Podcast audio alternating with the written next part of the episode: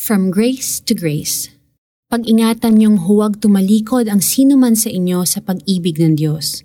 Huwag kayong magtanim ng sama ng loob na dahil dito'y napapasama ang iba. Hebrews 12:15. See to it that no one misses the grace of God. Hebrews 12:15. Sadly, many have missed the grace of God dahil nastumble sila sa Christians o na-burn sila sa church. In an interview, sinabi ni Gandhi, I like your Christ, but not your Christianity. Also, the Christians are the most warlike people. Aray! Sadly, Christians can be the most judgmental, self-righteous, hypocritical people in the world. Pero di ba Christians have been saved by grace? Sabi yan sa Ephesians 2.8. Dahil recipients tayo ng grace, shouldn't we also freely give it away? Clear and simple ang translation ni Eugene Peterson ng Hebrews 12.15. Make sure no one gets left out of God's generosity. Posible ba to? It is if we realize that all of us have rebelled against our Creator. That's what sin is.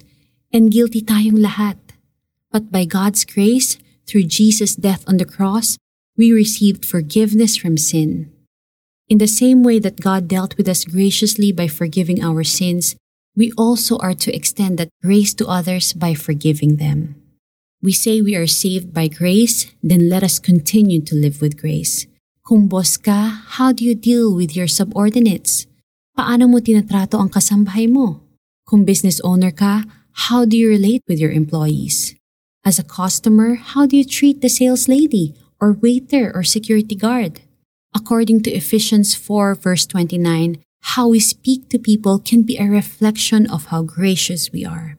Grace is evident when we speak the truth in love. Sometimes sobrang passionate natin to prove na mali ang belief system ng iba instead of sharing the good news. We engage in theological debates instead of dialogues. Ano man ang pinag-uusapan, Whether it's the Bible or politics, human rights, or soji, let's not burn bridges, but seek to tell the truth in love. Sapagkat nahayag na ang kagandahang loob ng Diyos na nagdudulot ng kaligtasan sa lahat ng tao. Titus 2.11 Huwag sana tayong maging stumbling block sa kaligtasan ng iba at sa paglago nila kay Kristo. Let us pray. Teach me, Lord, to live with grace by your grace. In Jesus' name. Amen. Is there a difficult person in your life? Paano mo siya papakitaan ng grace? Take today as an opportunity to show God's grace to that person. Pag-ingatan niyong huwag tumalikod ang sino man sa inyo sa pag-ibig ng Diyos. Huwag kayong magtanim ng sama ng loob na dahil dito'y napapasama ang iba. Hebrews 12.15 This is Lara Kigaman Alcaraz, and I hope that you are inspired and encouraged.